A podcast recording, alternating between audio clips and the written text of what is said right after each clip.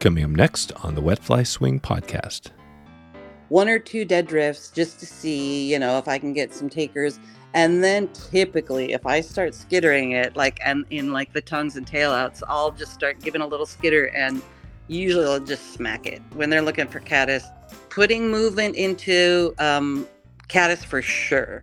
Usually I'll dead drift one or two times, no takers. Then if I start putting some movement, kind of similar to crane flies. I'll they the way they take the they'll just get like nuts when you start moving them. That was Geri Meyer with her skittering tip for dry flies, top trout dry flies, how to fish them, and the driftless angler today on the swing. Welcome to the Wet Fly Swing Fly Fishing Show, where you discover tips, tricks, and tools from the leading names in fly fishing today. Hey, how you doing today? Thanks for stopping by the show. Head over to Wet Fly Swing on Instagram right now for your chance to uh, ask a question for an upcoming guest. Go there right now and click that follow button and ask a question. You're supporting this podcast and getting a question on the next episode. Today's episode is sponsored by Trxstle, who you know from their game changing telescopic fly rod roof rack systems. But did you also know that Trxstle just released the only universal bike rack system designed exclusively for the angler and outdoorsman? You can check out this new universal rack system at wetflyswing.com slash trxstle right now to see their full line of gear carrying products and the Artist Series apparel. That's Trxstle, T R X S T L E. Trxstle, live your pursuit. Geri Meyer is here to take us into the driftless area and uh, and what makes it so unique. We discover what the crane fly hatch is all about. We get the top caddis flies and how to fish them, and then we walk through her overall patterns and tips for fishing the driftless angler this year. Plus, we find out what the women's fly shop is all about, and we dig into gear. Gear is always good. Here we go. Geri Meyer from driftlessangler.com. How you doing, Geri? I'm great. Thank you for having me. Yeah, thanks for coming on here. This is uh, I love these the ones that they've been a long time coming because we've been I've been trying to get you on for a while, and I think even back to um, what was that app that came out? We had uh, it was the uh, me and yes. the other. Remember that we had the podcast session. It was yeah, yeah. I don't even remember the name. I remember thinking it was cool. I feel bad. Isn't that funny? That's how fast the social media stuff goes. That's why you realize you don't put your eggs in one basket, right? Because it was like this huge thing. It blew up, and then all of a sudden, well, now it's gone. Right. So, um, but it was fun. It was fun because what um, I think it was called Clubhouse is what it was. Clubhouse. Yes, yes, that's right. And we went on there, and I was kind of co-hosting with a couple other podcasters, and you came on there, and we, yeah, it was a fun chat, and and I think that was the first time I really kind of connected with you. So but obviously, you're up in the Driftless. You're up in one of these places in the U.S. that everybody talks about, right? It seems like it's that place that's really special. So we're going to dig into that today. Before we get there, take us back really quick to how you first got into fly fishing. So I got into fly fishing. Um, I have a, a brother that had taken a class at Washington State University. I'm from the Northwest. I'm from Eastern Washington, and um, you know I was around it. He's a steelheader, and I never really I wasn't real attracted to it in the beginning when I was young, but then I think we were at Wallowa Lake, Oregon, and Joseph or Enterprise or one of those little towns. There was a fly shop, and some guy gave my whole family a casting lesson, and I was just like, "This is amazing." Was gifted a little cheapo setup, and I was in Taos at the time, and I just went and just flogged the shit out of the Rio Grande, yeah, terribly. But I stuck with it. I mean, I thought it was kind of fun and dabbled and then uh, later met my now husband, and he was managing a shop in Taos. And I'm ridiculously competitive, so I just was like, "Oh, he's better than me. I've got to keep doing this." So it happened kind of quickly, and yeah, that was a long, long time ago, but that's kind of how it happened. Wow. So New Mexico. So you're over there, and then how did you make your way across? Uh, oh, I guess up through the country to Wisconsin. So um, my husband's from Michigan, had a buddy from mm, uh, Mankato, Minnesota, who had said, "Have you ever heard of this driftless place?" And he said, "No, tell me more about it. it sounded cool." We looked it up online. We visited, fell in love, did not wet a line, moved here, and we both proficient anglers. Loved the area, set up shop, bought a building, and um, couldn't catch fish for almost 10 days. Yeah. we were panicking. What time of year was it? August 6th, and it was a hundred and something degrees. Oh, right. Yeah. Oh, we were just just panicking. So um, luckily, John Bethke, a local who had been guiding, and he's a pink squirrel guy, he was just like, "You knuckleheads, you're going out midday. You can't, you know, these teeny spring-fed streams. That's just dumb." So he got us squared away, and it just kind of took off. My husband guided. I worked in the shop. Didn't know what the hell I was doing. and yeah, so we we struggled through it, but we did, and now it's kind of a it's kind of a nice gig. Yeah, that is. How was that when uh, you're in the shop, you know, struggling? Because I know I've been, I've worked in shops too, and sometimes like you don't have the answers to everything. Like, how was that the first time when your guys are coming and asking you for things and maybe you didn't have the answer? Oh, I had no answers. In fact, when we made this arrangement, he told me, "Do you want to move to Wisconsin?" And honest to God, I was like, "Why the F expletive right. would I go to Wisconsin?" I'm like, "You're out of your damn mind. Why would I do that? We're leaving Taos." And we were kind of done with Taos, but he talked fancy to me. Yep. so What were the points? What were his? Uh, what were the bullets that he was like that convinced you? a lot of fishing and a small town. Like I grew up in Pullman and, you know, a small farm town. And it was really charming, kind of slightly hippie, a little crunchy, but not not Taos crunchy. And, you know, all this water, like tons and tons of water. So a lot of fishing and easy fishing and well, easy to get to. Maybe it's a little technical, but um but I said I'm not going to work the shop. I was like, I'm going to do something else. I'm not going to. I'm not going to do that. Uh, that didn't work out. So There you so go. I sat in the shop and had to, you know, I was putting lines on backwards. I Oh was wow, like making up left and right. You know, So you faked it. You faked it till you made it. I totally did. But I was a quick study. I will say that. Like I was online. Like if somebody asked me about something I didn't know, I'm looking it up. Um, you know. So then the more I fished, and the more, you know, I started doing it on my own here.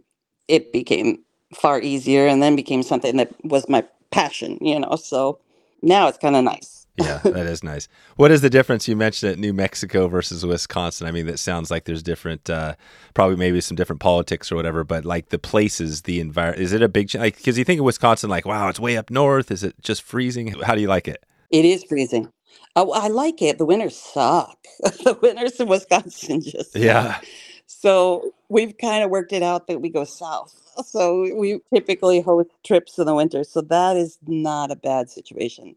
Um, New Mexico, you know, it's bigger water. So a lot bigger water. And these teeny little spring fed creeks, all walk and wade, and just a far more, I think, intimate experience. But um, I miss New Mexico, but not, I would not probably live there again. But I, I did love it. I loved it. yeah, it's good. I mean, right? You can't beat the weather, right? The weather is like amazing in the winter. In the winter time, right? Yeah, right.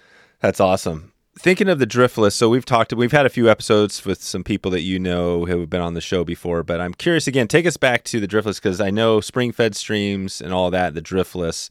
Maybe talk about that, the streams. Where is everything? Fl- is it flowing into a larger uh, creeks kind of down into something, or is it just Yeah. dissipating into the, yeah. So we are in, um, I mean, they're all spring fed in our general areas. So, I mean, the radius is, is pretty large around us. So they're all spring fed, but they definitely dump into bigger streams, which eventually dump into either the Wisconsin and Mississippi. Oh, okay. Gotcha. Yeah. So, yeah, we're close to the Mississippi and the Wisconsin. We're close to both rivers. So, uh, but they're all like street to sidewalk size, you know, really cold, cool, beautiful little meandering streams. And it's a beautiful place. This is my favorite place to fish. I like going elsewhere for sure, but it is the place I always want to come back to. Yeah. That's it because it has. And what are the species that uh, you're catching there? So, in our streams, uh, brook trout and brown trout. Brookies are native and brown. Yeah. And brown- no rainbows. No rainbows. No, if so, they're from somebody's stocked pond. A little bit south of us and, and further west of us, there are some rainbows, but not in our direct area. Okay. And then talk about that. We've mentioned this before, but just the Driftless, describe why it is the Driftless and how it's different from, say, any of the other places that are like more farmland, I guess would be the way to say it. So there are definitely farmland, but this place was unglaciated, so no glacial drift. Um, so as you know, water just kept flowing and little springs were created. The topography is it's karst in that that there's holes and like gullies and gulches and so there's water flowing, you know, out of a limestone wall. and just beautiful, all like cold, like cold, cold water, tons of springs, springs everywhere. So it's it's very it's slow. You know, they say the driftless mindset is slow. We're in the valley, it's slow. Lots, lots of valleys and but still really lush and green and and it's really picturesque. It's it's a beautiful, beautiful place. Right on. And that's the thing I always think about, you know, where Wisconsin, you hear a lot about Iowa, you know, in some of these places that aren't maybe known as what, right, for travel. Yeah. It's almost that middle of the country, right? Iowa, you know, Kansas, mm-hmm. Nebraska, South Dakota, North Dakota. You know, you got all that. And then to the west of that is like, wow, Wyoming and all the west. And then to the right is like you guys and all the Great Lakes. What is going on there? Do you know, like, why is Iowa not? Is it just because the driftless that uh, glaciation is the big difference? Oh, yes. But even Iowa, there's a big chunk of driftless in Iowa. Oh, there is. Yeah, not as big as Wisconsin, but it is. So Iowa, Minnesota, uh, Wisconsin, and a teeny sliver in Illinois. So Wisconsin, I believe, has the majority of it, and then Minnesota, North, or sorry, Southeast Minnesota, and then Northeast Iowa has a chunk. But there's a good chunk in Iowa. And in fact, their season stays open year round. So when our season, our trout season closes, we go down there they curse our names, Wisconsinites, but um, yeah, but they see our plates. Right, right, that's right. But it's beautiful water, beautiful water. Yeah, yeah, yeah. And it is the Mississippi, I mean, is right there. Like literally, you're not, how far of a drive yeah. is it? You're just kind of right there in town almost. 40 minutes. Yeah. Yeah, 40 minutes. So what is that like? What's the Mississippi? Because I always, you always think of the Mississippi, at least me as a Westerner, I'm like, oh, the Mississippi, you think down south. But I mean, what is it like running through town there? I wish we could figure it out. I love the Mississippi. We go down and fish smallies and you know panfish northerns. So for us, Mississippi fishing is an absolute blast hmm. in the summer, especially. And then we go. So as you go north, I think north, I think there's kind of a musky scene. For where we are, not so much, but um, we're so south of La Crosse is kind of where we fish when we do go to the Mississippi and then we can go the other direction about an hour, a little over to um, the Wisconsin.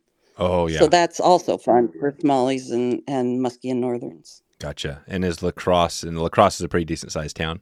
Yeah, it is. Yep, it's and that's about forty minutes from us. Okay, yeah, you're right there. This is really cool. So so yeah, you have the Mississippi. And maybe if we have time, we'll we'll touch on that a little bit because I'm always interested. I know bass fishing is definitely a hot topic. People are loving that. Yeah. So yeah, I guess well, let's take it to the shop because I mean, you have this shop, which is another one of those names, right? The Driftless Angler Fly Shop is it's one of those big names you hear about, probably because you guys are leading up in that area. But how, like, what do you cover at the shop? If somebody's coming into the shop today and they're saying, "Hey, I want to go fishing. I've never been here before," what do you tell them?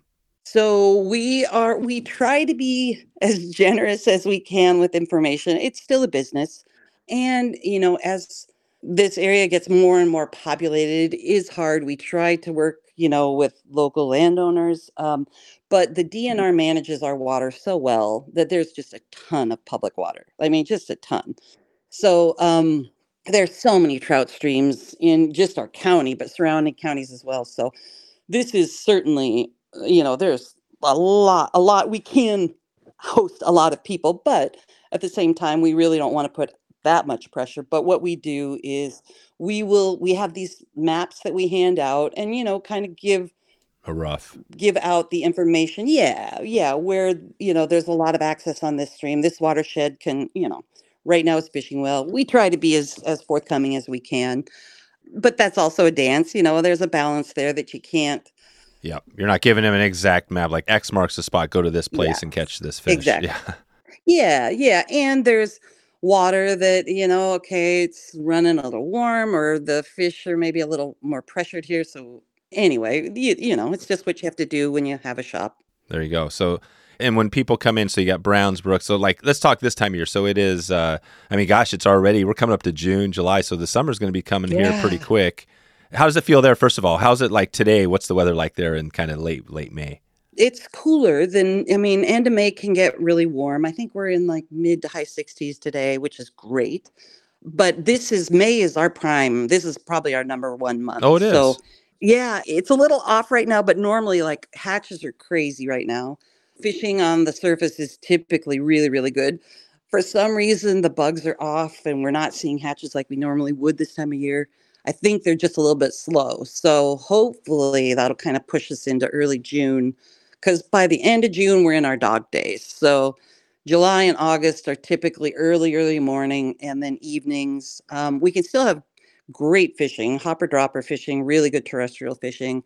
And we usually will start to see some hatches, like maybe light colored mayflies, and crane flies and caddis can stick through most of the summer.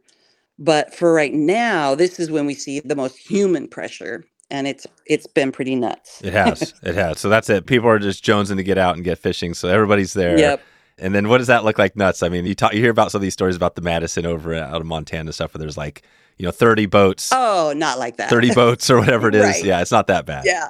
No, but you know the one thing in and I, I do love Montana. Yeah. Um Yeah, but you know, you're cranking fish, you're cranking boats through and as they cycle, you know, you're seeing different fish. This the thing here is that there's only so many access points. So people do crowd and they high hole and they low hole and you know, I think some of it is just education. Others is like, okay, I had to drive 4 hours to get there.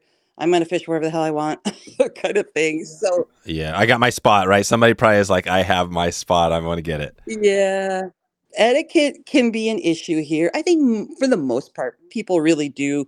They want to talk with each other. And I, I think the respect is generally there for sure. And when not, I think it's mainly just uh, they don't know better. So, yeah, we're, and we try hard to tell people, you know, don't high hole because it's walking wade. We're all fishing upstream, you know, blah, blah, blah. But, but yeah, I think that one is getting better.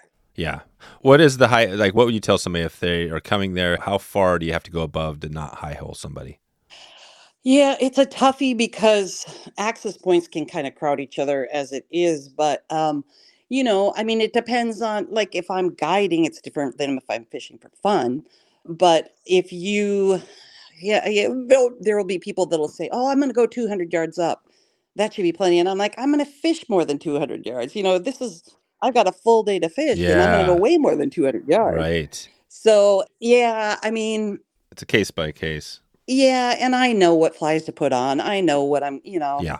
there's so many fish per mile here. This is not, I can change flies and I can probably still eke out some fish, but yeah, it does change things. It's not, it's not as nice as not having someone above me to fish, you know, a big chunk of water. And Yeah.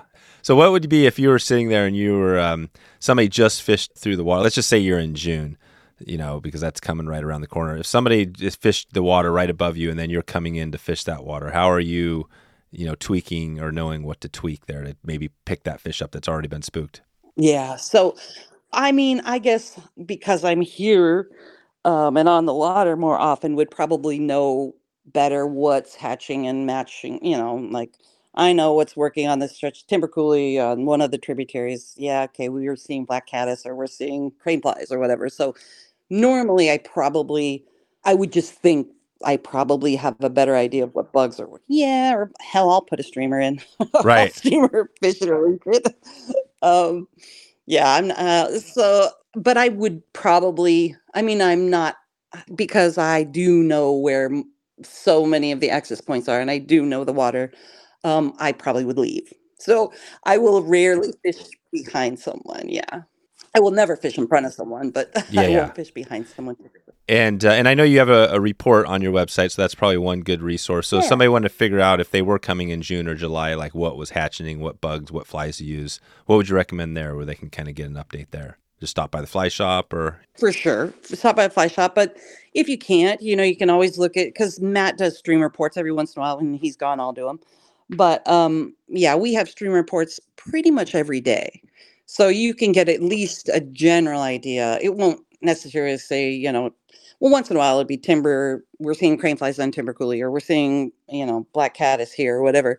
But usually it's just a general, like, okay, we're seeing sulfurs now. So have those and be prepared, uh, subsurface purple drank or whatever. So usually there's some some um, indication of what's hatching and what's working. gotcha. So crane flies, I love that. I was looking at that earlier. So what is a crane? What is that? Like, is that a hatch, or how do you fish the crane fly? Yeah, yeah, yeah, yeah. So it's an actual hatch. Um, they're super leggy, like kind of spindly leggy, and Yeah, these are like the mosquito eaters, right? yeah, exactly, exactly. Um, we called them, but I think it's a different. I think it's an actual different fly. But when in Washington, we called them mosquito hawks, or I think that's what we call them as kids. Um, and it was big, like twice as big as the ones we fish. Oh, so these are small. Yeah, these might even be a different species. Or Yeah. Some, yeah. Yeah, six size 16, 18. uh, Some 14 is the biggest, but I mean, it's such a delicate fly and it's such a pain. I've never even attempted to tie it, but everyone I talk to that ties them says it just takes forever. It's so, yeah, it's a pain in the ass to tie. Um, and but lots of movement, and in fact, most of the flies that we fish here, we we put movement into the flies here. Uh, so definitely skittering those will make fish nuts when there's a hatch or when they're looking for crane flies. A little bit of movement, and they'll just hammer them. Hmm. And fishing on the so you're fishing it just like dry on the surface. Yeah, yeah. Dress it, skitter it. It's yeah, it's it's a ton of fun. And the fish, like they're it's a real obvious eat when they eat crane flies. It's a real like almost like a teenager, clumsy, floppy, weird, you know, like spinning out of the water kind of eat. So they must be delicious. Right, right, right. And so, and the crane fly, and then what would be a pattern that you said these are tough to? Is there like a pattern that you would, you, a name pattern somebody would know about? Uh, So what we sell and is most effective, it's called a Coulee crane fly. And I don't even know, you know, look, it's on the website. You can see we sell them and yeah, it's a great pattern, but it is delicate. Yeah, we'll check it out. The Coulee crane fly. And do you fish under the surface with the crane fly at all? So I really don't. Like there are imitations that I think like a crane fly, I think we're, you know, that's a crane fly pupa. So a little bit of purple, gray, a little bit of flash in it. Um, purple drank is one of the one of the patterns that is throughout the year really successful, but I do think that's kind of what they're targeting as crane fly and brush hogs and yeah, those two mainly. Gotcha. Okay. And, and then, like you said, you mentioned a few of these, but some of the other big hatches throughout the year in the summer, or um, you said the black caddis, the tan caddis. Are there any other ones? Yep, yep.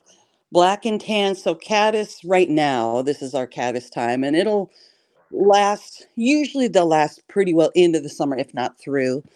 And we do get olives, we do get intermittently, we get um solid mayflies. So we'll get sulfurs are kind of showing up now. We'll get some Cahills.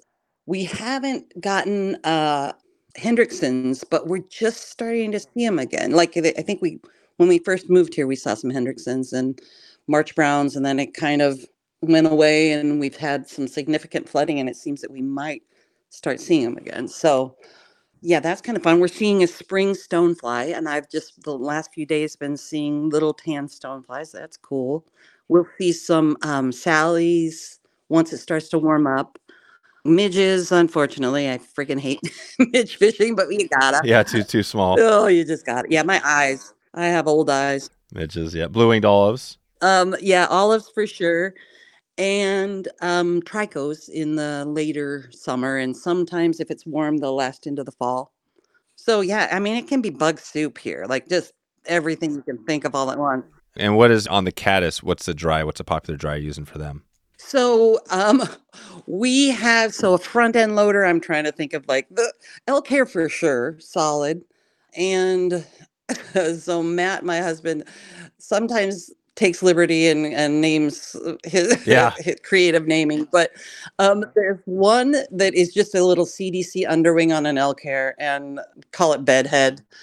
But that one can be very effective, especially I'll kind of when I dress them, try to make those ends a little spiky. And I do think it might be a crossover kind of crane looking thing. Um, missing links for sure. Oh yeah, right, right. That's the greatest ever. Yeah.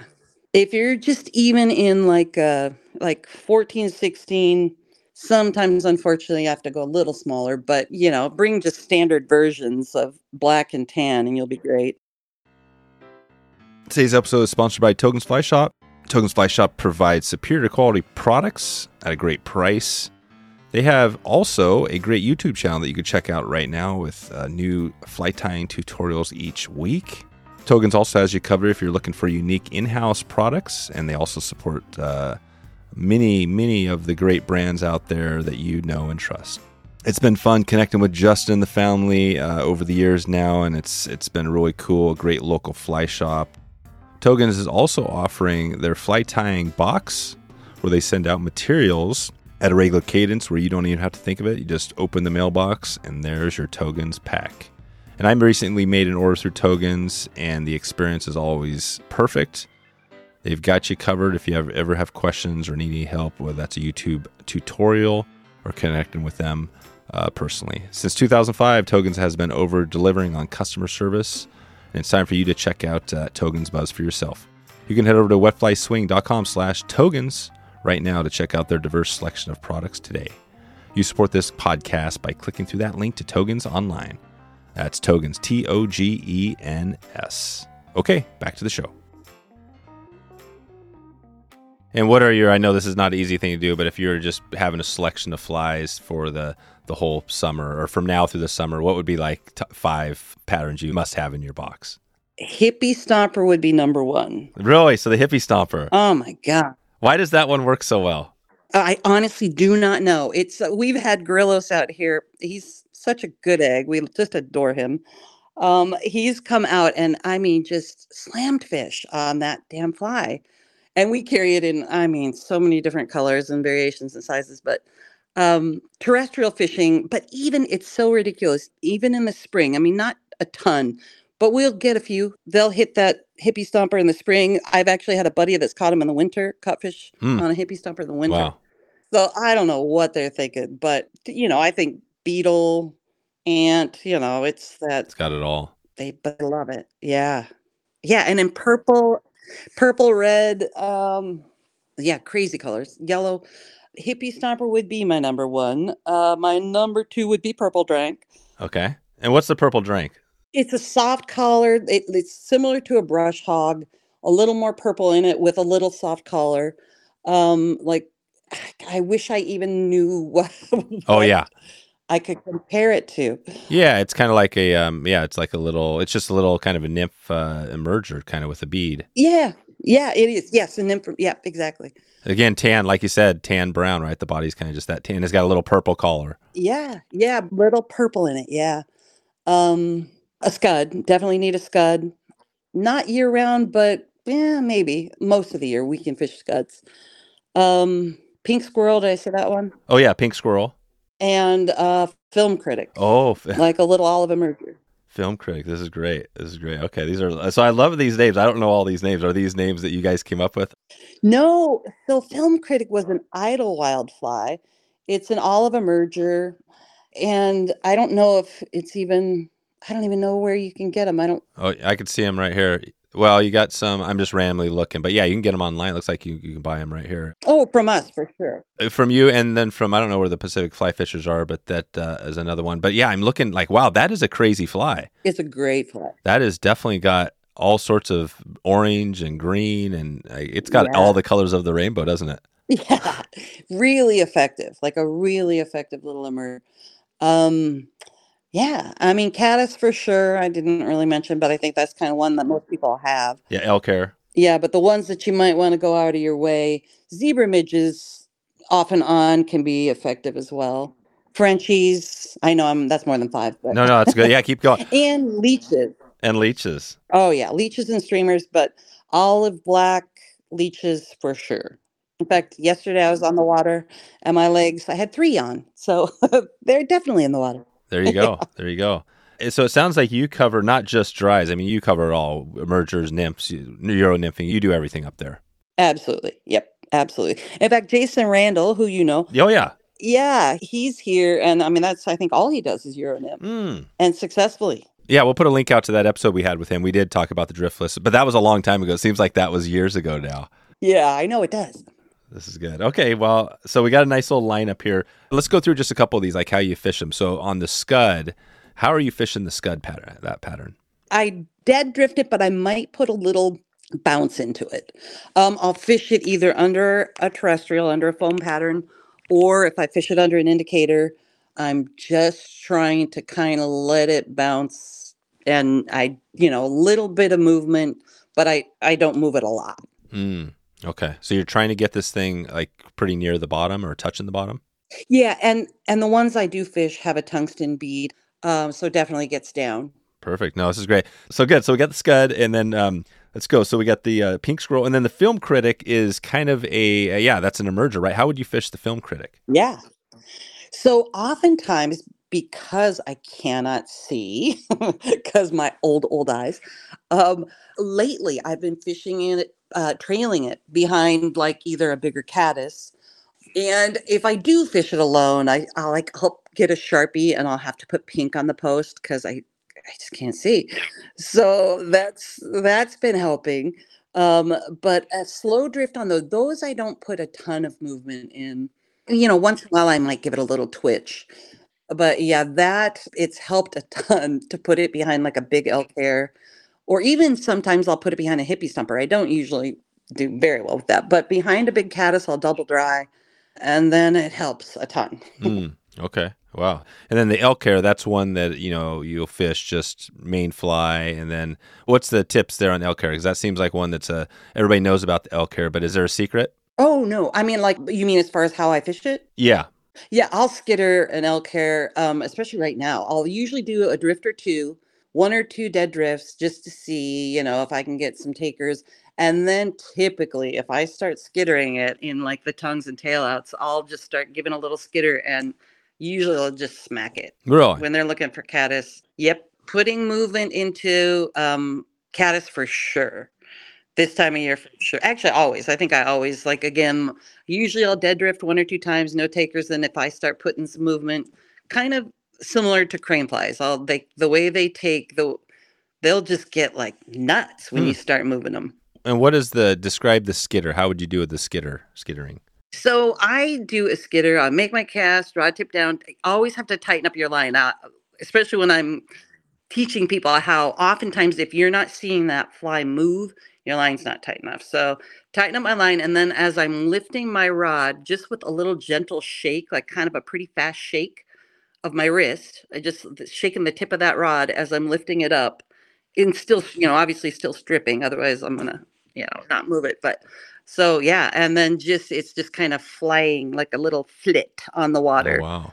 Yeah, it's really fun. It's really fun. That is cool. And are you fishing mostly upstream? Yeah, always upstream. I shouldn't say always. Most of the time, the only exception is like I'll swing soft tackles, you know, through riffles, or if we've had a lot of rain and we have good stain, you know, then you can maybe fish, uh, especially like leeches and and when you're swinging stuff, you know, you can go through. But I unless there's stain on the water, I don't typically do that. Um, once it warms up, the fish are, you know, right now even in, they're in the riffles a little more than I'd like, but um, you know, now you can put some soft tackles through riffles.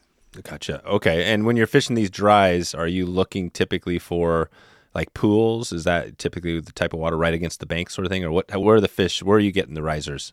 Yeah, so uh, definitely in pools and seams, um, bubble lines. But for us, most of our streams have really good undercuts. So we hit banks hard. Um, and you can see, you know, you can typically see that little bit of shadowing. And so, especially in the summer months, now, even with full sun, we're putting hopper droppers or even just our dries um, tight to the banks most of the time. Yeah. So if you can get it like right there, almost touching the bank, you're going to be good. Yep, exactly, exactly.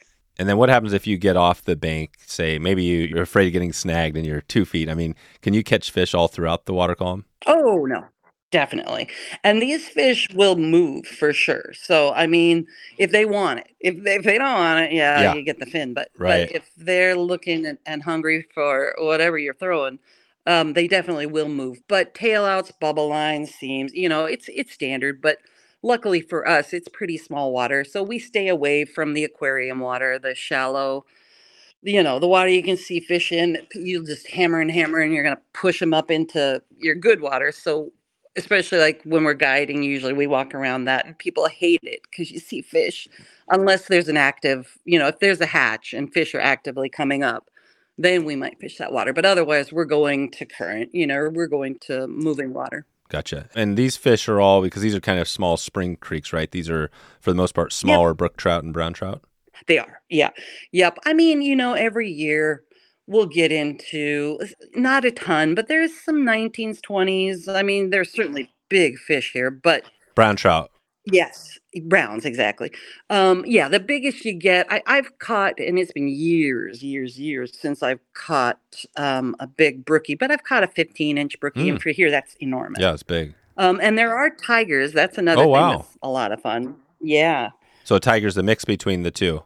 Yep, mix between a brown and a, and a brook. But as our, I mean, our brook trout population is, unfortunately, it's I don't want to say diminishing. It's it's yeah, it's shrinking for sure. Water's warming up, and Oh, is that right? Uh, We had that conversation in uh, we had an episode in Maine we did out there with the Maine fly guys and they, we had that same conversation. We were talking about, you know, changes and right climate change Yeah. and fish. yeah. So it's interesting because you're in this area that seems like it's pretty protected, right? But again, it comes down to maybe just water temps and climate change.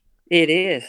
I mean, I shouldn't say. It. I mean, I'm certainly not a fisheries biologist, and that's something that I would think that ours would love to talk about. You know, if, if people reached out. But as far as I'm just from an angler perspective, it's much harder to find brook trout than than it has been every year, more and more so. So, and and you know, again, I know where to find them, and it and even when I go to those spots, it's still challenging. Not as easy. And then is, are the Browns taking over? Are there more Browns then taking the place or about the same uh, type of fishing? No, no, about the same. Yeah, I, I wouldn't say that Browns are taking over, but um, Browns can handle warmer water than brook trout, and so yeah, Yep, yep, that's right. And then, like we said, bass. Maybe long term, you know, maybe it's going to be bass they're coming in potentially. Uh, yeah, that's a kind of our running joke, though not a joke. I know Um, is that soon enough this will be bass water? Yeah, it's the. I mean, it really, it's a. I think this is a national, probably world, you know, international thing. But because I mean, I'm I'm on the West Coast, and it's the same joke we have here. yeah, You know, right, we've got steelhead and trout and rainbow, and guess what? There's smallmouth bass that are you're catching now where you didn't used to catch them. Right, right. Right. So it's it's like that's just part of the thing. I mean, it's like no matter where you are, bass are, you know, it's one of those species like they're, you know, there's a, all different levels. But carp, I mean, these these are the fish that are going to be here for the time. Oh yeah, hardy, yeah, tolerant. You bet. And panfish, we we're seeing more and more panfish. Actually, we're seeing northerns. Oh wow. in trout water. Yeah, I mean not way Yeah. high, not you know, but we are seeing them in definitely in our tr- in some trout streams. Right, that's right. So when you're going out, so you got all the trout. Obviously, the driftless is amazing and beautiful. And camping, it's got everything up there. Like if somebody has a camper, tent, everything, you can do it all. Absolutely. Yeah, there's some great campgrounds, really lovely, beautiful campgrounds. Yeah. Are they Forest Service? Is this like Forest Service type campgrounds? So there are county campgrounds, and you can go to Vernon County. That's the county that we're in, but there are other, you know, in surrounding counties, but that are great.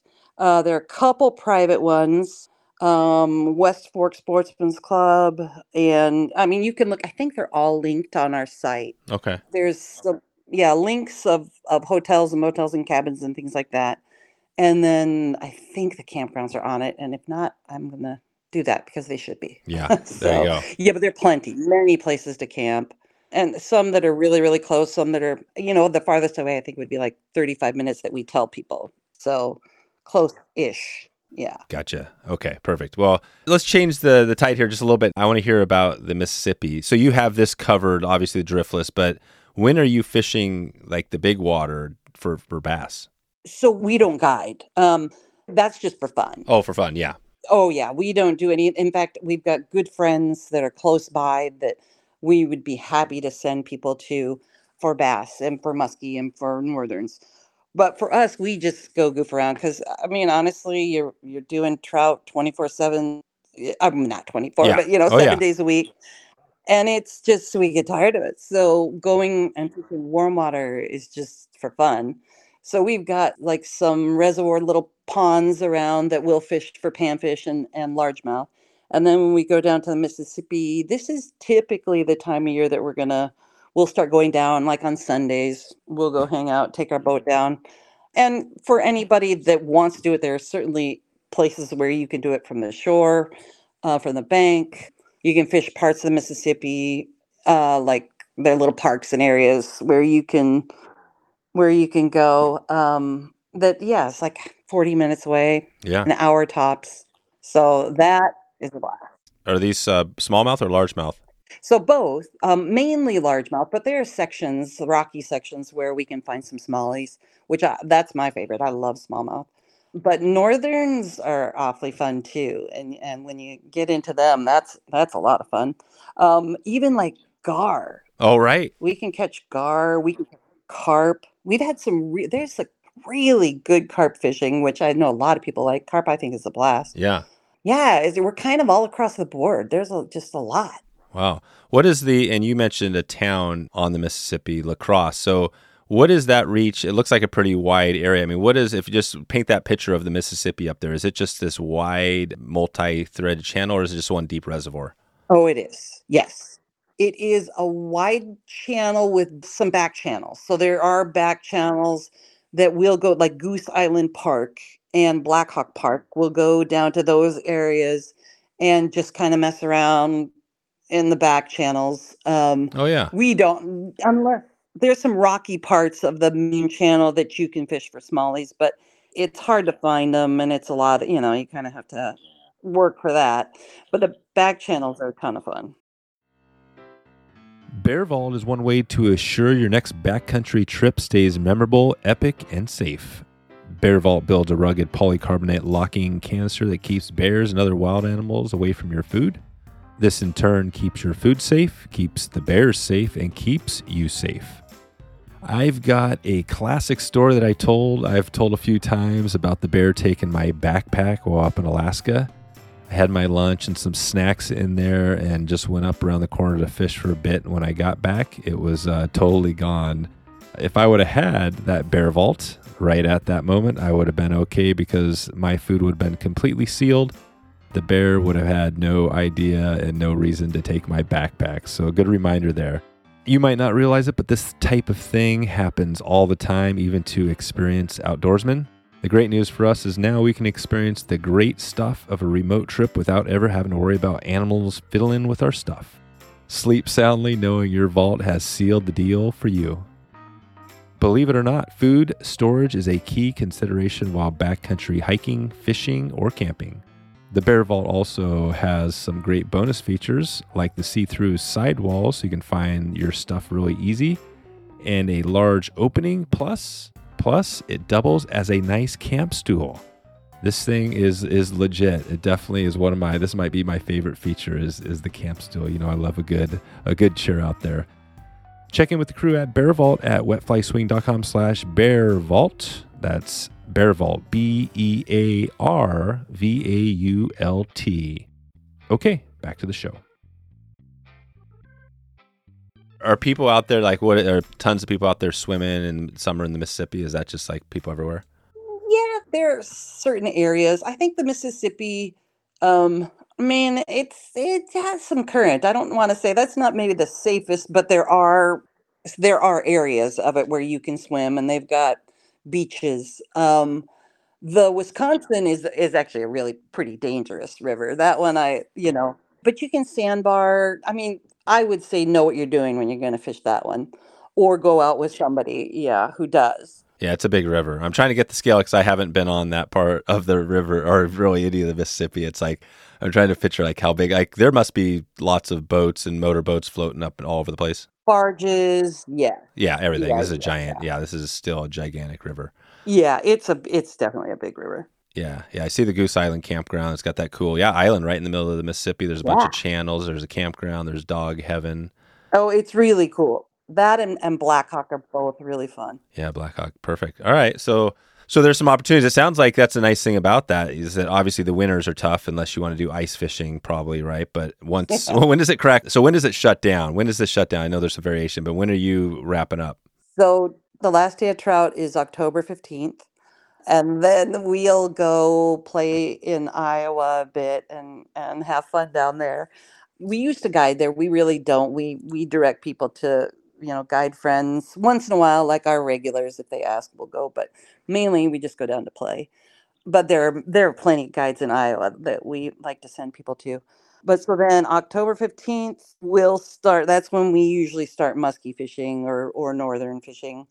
And then it starts getting cold, cold. End of November, Thanksgiving ish. And then December is just out for fishing. And then we start hosting trips in January. So then we start going south. Right, right, right. And where do you go? Where's your host? What's that looking like this next year? Where have you been going? So uh, we we do a lot in Argentina. We uh, we do a couple different Patagonia trips, and we do a one heli trip at Patagonia, and then one in San Martin area. And then we go north to uh, so uh, Corrientes Resistencia for Dorado fishing, and then I do Cuba. Usually, I don't know how it's going to work this next year, but I'll do one or two Cuba trips, and then um, uh, Brazil in September usually. So I In yeah. Brazil. Wow. Yeah. or yeah. November actually. This year November is Brazil. Oh, November. Okay. Wow. Yeah, you guys have it covered. So you basically, if anybody, uh, yeah, I mean, you've got obviously people come in the shop. That's mostly uh, just customers that are going on those trips for the most part. Yeah, yeah, it's turned out well, I've done some ladies trips and that gets, you know, women from all over, but um but we also have it's kind of now word of mouth like, oh, my cousin or my brother, my this work associate. So we've gotten people from Seattle, from Jersey, from I mean, just from all over. So, and it's very fun. Like these trips, you know, we make sure it's not just fishing, it's it's more than that and being in warm temperature and especially in Argentina. I mean, the people, the culture, everything is is just lovely. That's right. How do you make, you know, how do you make those trips? I mean, obviously, you're in these places which are already unbelievable, but how do you make that trip just a little more than just a fly fishing trip? You know, um, I think I'm just kind of party minded, but you know, I mean, I'm old, so it's but you like to have a good time. You don't have to, you're not going to bed at early or anything like that.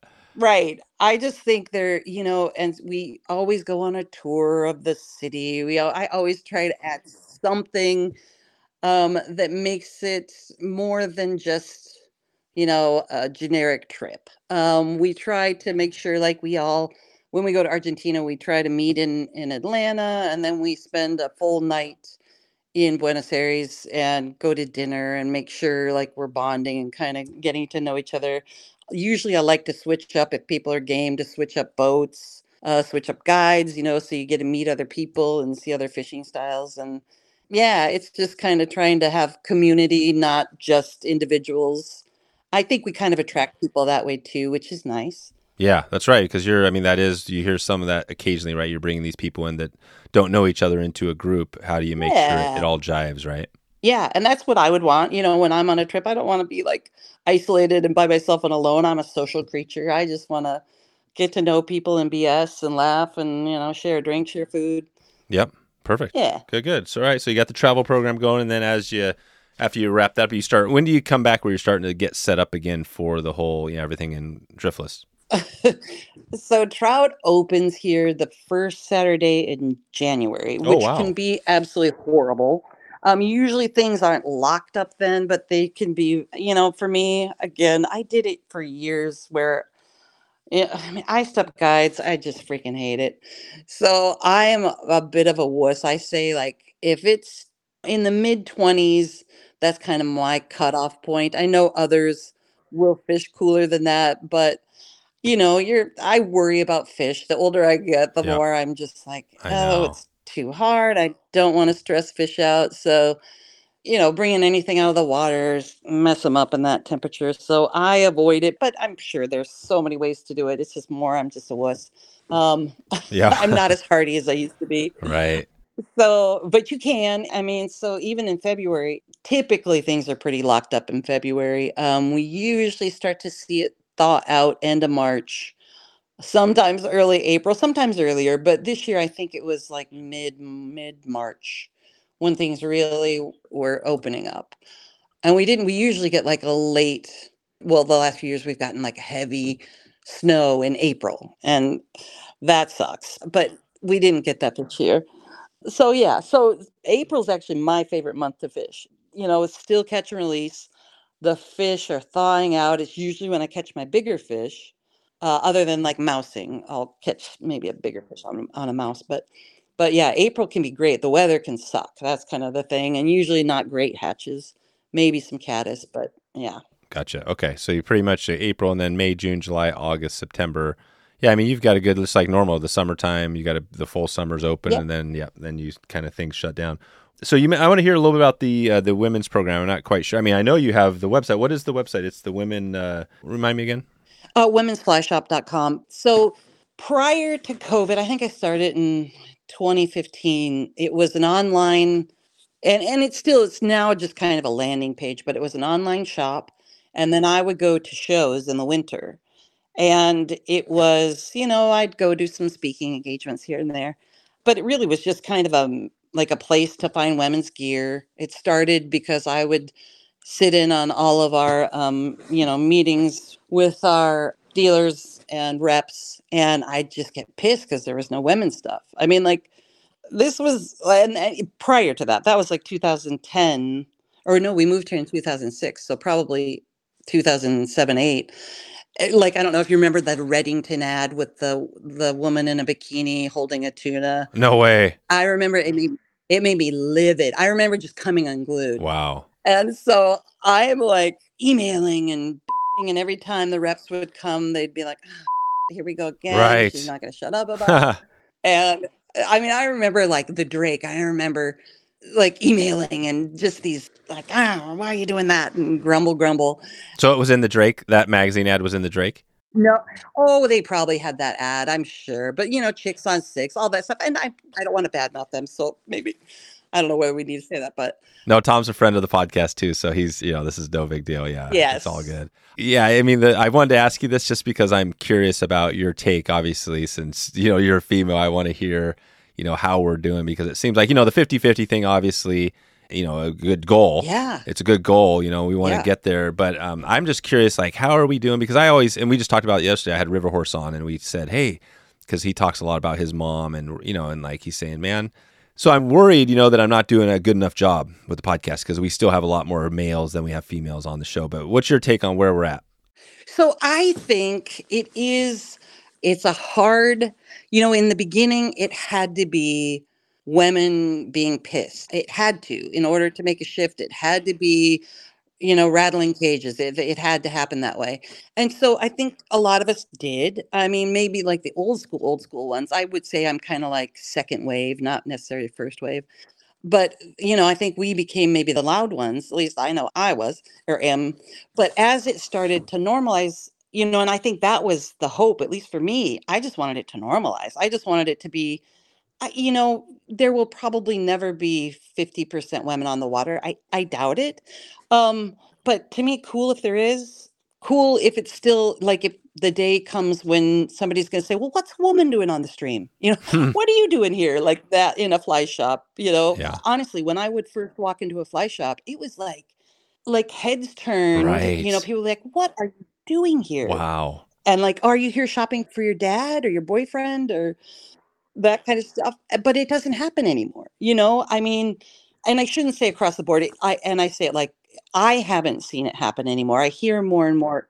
You see more and more women in shops. You see like more guides, thank God. Yeah. You know, so I think it's turning. Of course, you want to have, you know, you want to be visible. There has to be representation. So, sure, grabbing women to be on the podcast, I think it is important. You know, whatever that looks like for you and what the qualifications are. You know, I mean, I don't, I don't know, but it is nice as a woman to see that. You know, it's nice to see women in magazines without kind of the pandering thing without the you know i mean there's there's also that like i don't want to be a token but sometimes i know i have to be right Yeah.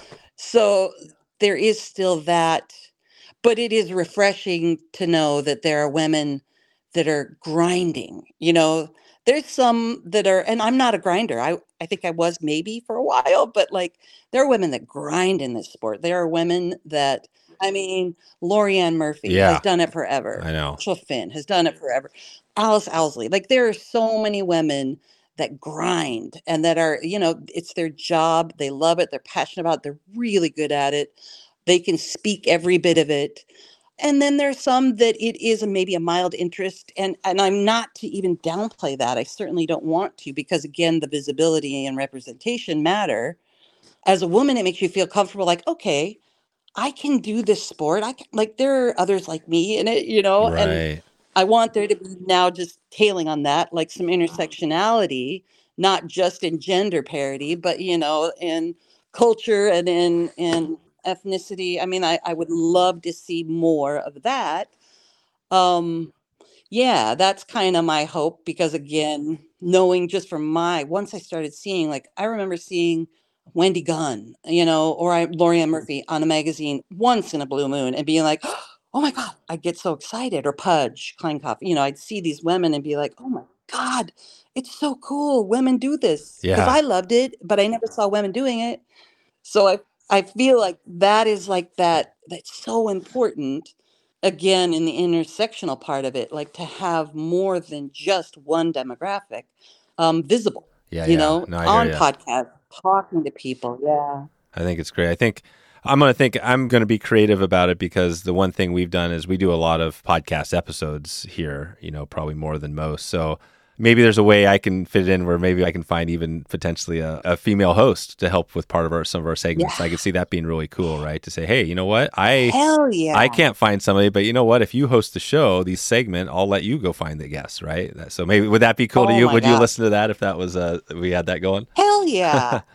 Absolutely. Absolutely. Exactly. Well, maybe we'll have to talk. We'll have to talk down the line. We can see if we, uh, you know, put get the right person in the role. But uh, I've been doing that actually. I've been this year has been fun because I've been bringing on a couple of new hosts to uh, dig into specific Yes. topics. You know, like we got Jeff Liskay is Oh. kind of doing our steelhead stuff out of the Great Lakes, and Yeah. Yeah. and uh, but it's amazing. But the driftless, let's go back to that. So, well, let's just circle back. The women, I think we all have a lot of work to do, right? I mean, I think that I have a lot of work to do. I mean, what would you tell the guy out there that's listening right now, which is a bulk of our audience? Like, what can that person do to help what we're talking about here?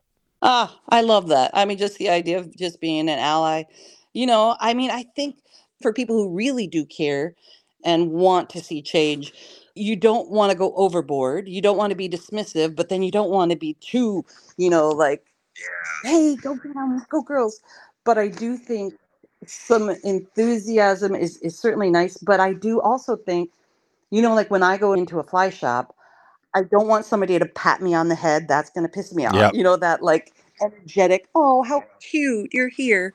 Um, that drives me crazy. Just talk to me like you would a dude. You know, talk to me like you would anybody else. And that's kind of the thing that I'll tell you the last, and I, I go into fly shops frequently when I go, you know, fish other places.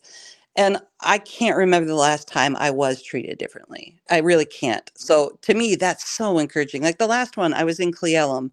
My God, like this, the fly shop owner was just awesome. And he, you know, he was very attentive, but he talked to the guys the same way he talked to me. He talked to me as if not making an assumption that I didn't know what I was doing.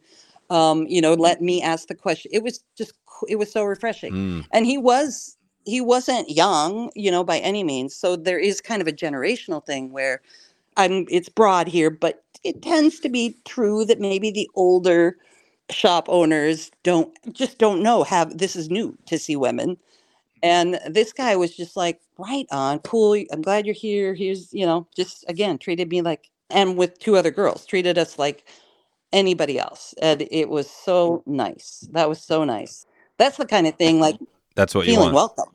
Yeah, you just want to feel welcome in this sport. And I think that's just the main thing. That's it. Perfect.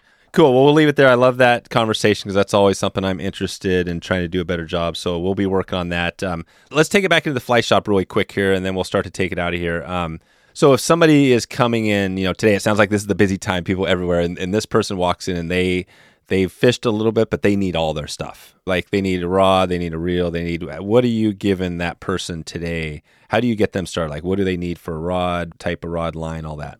So we have a full shop. And I guess I am personally of the opinion I have to find out, you know, how much they are going to fish. So I, I'm not a I'm not a high sale person. I won't put you in a Scott rod if you don't know how to use it. You know, I love Scott rods, that's what I fish. But I won't I won't do that. So I will find out, you know, I don't even ask what's your budget. I want to know how you're gonna fish, how much you're gonna fish. Yeah, you know, love I will do that first. And I think just because that's what I want, I don't want somebody to park me into, you know, a high, high end anything Right. before you know what I need.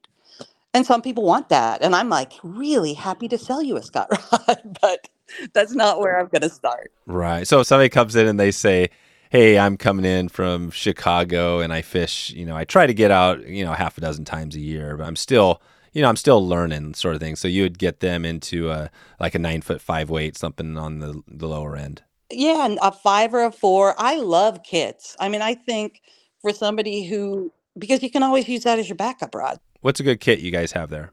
I love Echo. I mean, I just love Echo kits. I think they're solid. I love, you know, their I love their customer service. I just think it's a great company. Rajeff is a great guy, and that's just a great company. Uh, I know he sold it, but um, yeah. I love that company. I also Orvis makes great kits. The Clearwater kit, the Encounter kit, um, the Traverse on Echo, kind of going back, but a base kit and a Traverse kit. We carry both of those, and we carry the Encounter kit and we carry the Clearwater kit for Orvis. Um, Orvis again, you know, Yeah. great company. But those kits, those four are awesome. I mean, I know there are other like Redington has a great kit. they all do. Yeah, I think that's a great way to start. Um, if you want to go into, you know, a little like into a middle range, you know, I might talk about a recon or love Lamson for reels. Liquids are great. Yep. So yeah, they're middle of the road. And then certainly we have all the high end stuff that because I own a fly shop, I use and love. That's right. What's the high end reel you have in there? A good high end reel.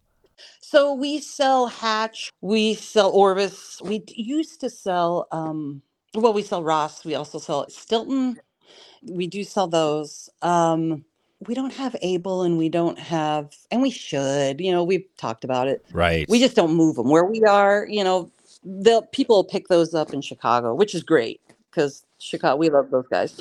Um, yeah, so that's not, we're destination. Yeah, you're covered. You got it. So if somebody picks up, let's just stay with that Echo. They pick up the base kit. They have that. It comes with everything. They pick up um, just some some built leaders and a few flies, and then they're off on the water.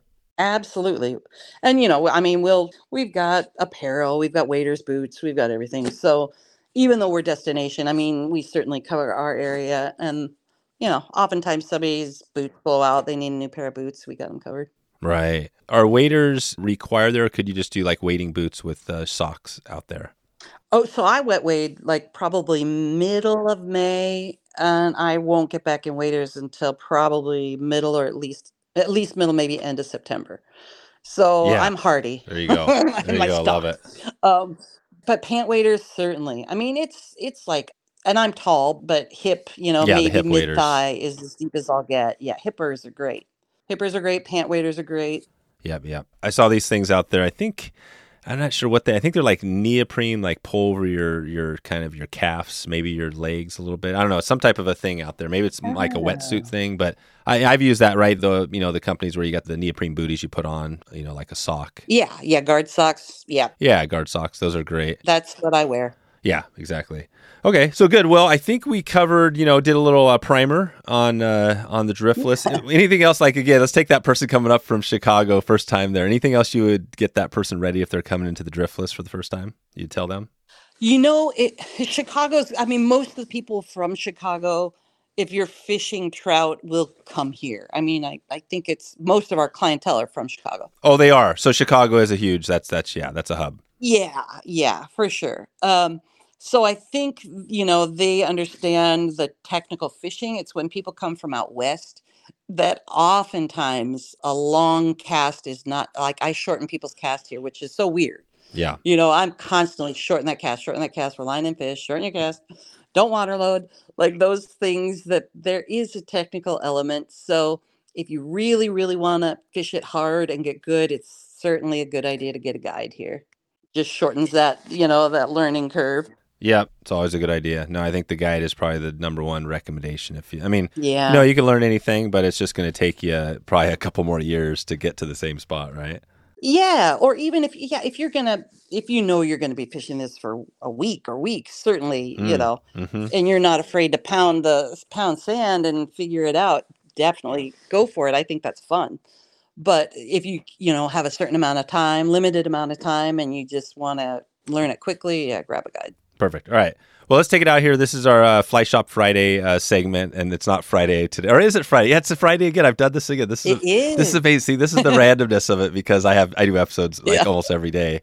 But yeah, so Fly Shop Friday. I didn't even think about it, but that's perfect. So Fly Shop Friday, we got a couple random questions to ask you here. These are going to be easy, kind of softball questions, but um, Good. I need easy. good. So the first one is you obviously have a great fly shop. What would be another fly shop around you would recommend? You mentioned a few. I'm not sure if Iowa has some shops or Oh. another place. Yeah. It's so funny because in the Midwest, I don't know if, if we're just an anomaly, but like we really all play pretty nice together. You know, everybody is kind and I think supports each other. It's it's so nice.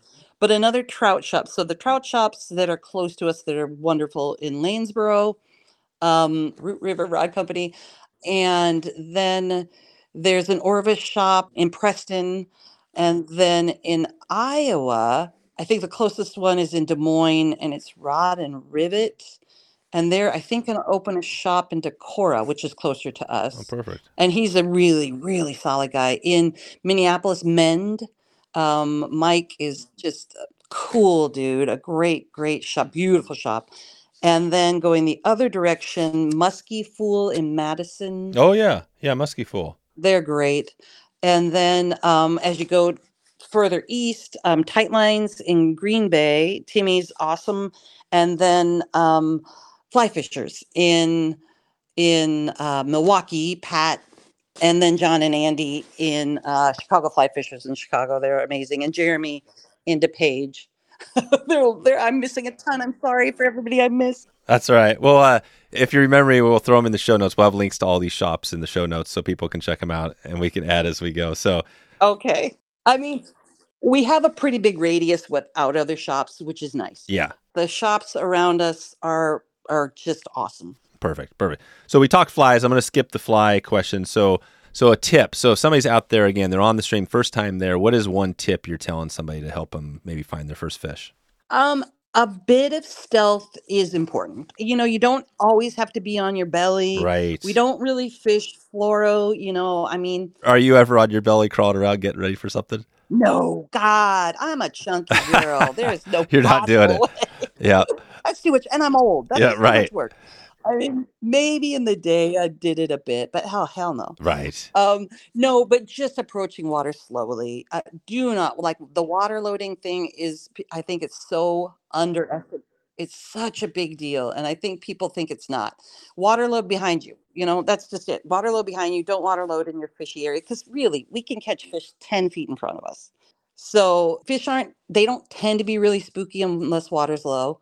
But movement is the other thing. Like people just dead drift, dead drift, dead drift, really soft, you know, lots of slack. You really still can't have that amount of slack that I think some people think you can. Oh, Um, right. Because you miss fish because when they hit, you miss them. yeah, absolutely. And the subsurface takes are soft, really soft. So we do, I think, pretty much every one of our guides, we all fish uh, either hopper dropper, either a foam pattern as an indicator or with a true indicator. So definitely indicator fishing. Um, yeah, and I would say just again, like water disturbance is a bigger deal than I think people assume it is.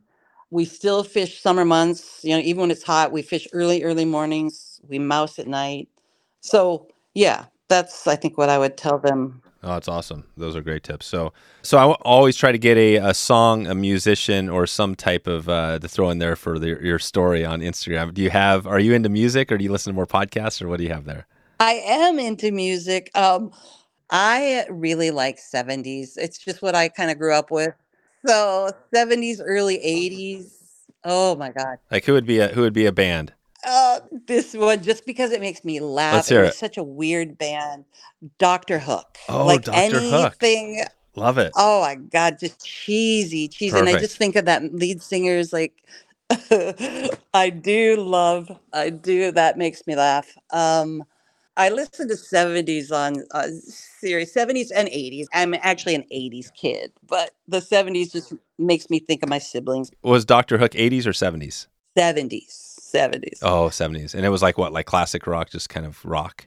Yeah, yeah, yeah. I mean, then, yeah, yeah. But I mean, like, I was young, but there are just certain bands that make me giggle, and that's one of them that makes me just like, oh, it's it's so bad, it's good, kind of thing, you know? Yeah, I love that. I can't wait to listen. No, I, I'm not familiar, but I had one. Uh, like I said, the main fly guys. He mentioned. I did the same question. I I'm pretty much going to do these every time because I love the music question. But um, he said Queen, right? And I hadn't listened to Queen. Oh my God, Queen's in there for me. Yeah, everybody knows Queen, right? But he he mentioned Queen. I started listening to them, and I like I couldn't stop listening to them. And I'm like, wow, this Oh, this is a crazy group, right? Their lead singer was just Yeah. this. Uh, it's a crazy story. Anyways, so I love this, and I'm going to check out uh, Doctor Hook for sure. Um, in Yeah. like juxtaposed. I I love Cake. Now, Oh, Cake, Cake, is yeah. band, and again, I, you know, Cake's great. uh, but that will, I would probably listen to Cake or on Pandora, or Spotify, like in that genre. I do, I do like that. Yeah, cake's perfect. Go- Good. Well, we got a little little bit of music here to add. So so I think we'll leave it there, Geri, until we uh, you know follow up on the next one here. I'm hopeful that to get up to the uh, that's one of those areas I'd love to get up to. So we'll be in touch maybe. Yes, please, please. And I mean, you got a place to stay. We would love to host you here. And Oh right, yeah. You guys have a little you guys have a little deal there, like a, a lodging in, there. oh, for sure. But I mean, just crash with us. Oh yeah, right. We're Midwesterners. Yeah, it's all good. crash with us. Yeah, that's awesome. Yeah. That's awesome. No, I, I think we uh, we've got family that we haven't been out, like kind of distant family. We've been thinking about hitting that area, and and so yeah, it'd be awesome. I'll, I'll keep in touch with you on that, and then um, we'll send everybody out to uh, driftlessangler.com, right? Yeah. Thank you so much. Yeah, thanks, Geri. It was a lot of fun, and I look forward to keeping in touch with you. Right on. Take good care. Thanks. There we go. You can head over to wetflyswing.com slash 468 right now to get the show notes for this episode. This includes uh, some videos, some other content to follow up, all the links we talked about today, a transcript at the bottom. We're continuing to deliver uh, as much value as we can there, so check it out right now. Let's do a quick listener shout out before we get out of here. Ryan McDonald. Ryan said, I live and fish mainly in Southern California. Favorite fish to target is bluefin and yellowfin equally on the surface. Uh, talks about fishing poppers or fly gear for small, smaller fish. And Ryan said, "Love the podcast." There we go. Thanks, Ryan, for the uh, the connection here. Thanks for supporting the podcast. And if you want to get a shout out, head over to wetflyswing.com or send me an email, dave at wetflyswing.com, and uh, and just check in. Let me know you're listening to the show. If you haven't checked in before and you are a listener, short time or long time, check in. I'd love to hear from you and know that we're on track here. All right, uh, that's all I have for you. I'm going to make this short and sweet and get out of here. Hope you have a good day. And, uh, and I know we've got a great episode coming on Friday this week, Littoral Zone. So stay tuned for that. How to uh, figure out lines uh, and clear all the confusion with Phil Rowley. So stay tuned for that. We got a great Littoral Zone episode coming this week. All right. I hope you have a great afternoon, great evening, or great morning wherever in the world you are. And I appreciate you for stopping in today and checking out the show. Look forward to talking to you soon. Thanks for listening to the Wet Fly Swing Fly Fishing Show. For notes and links from this episode, visit wetflyswing.com.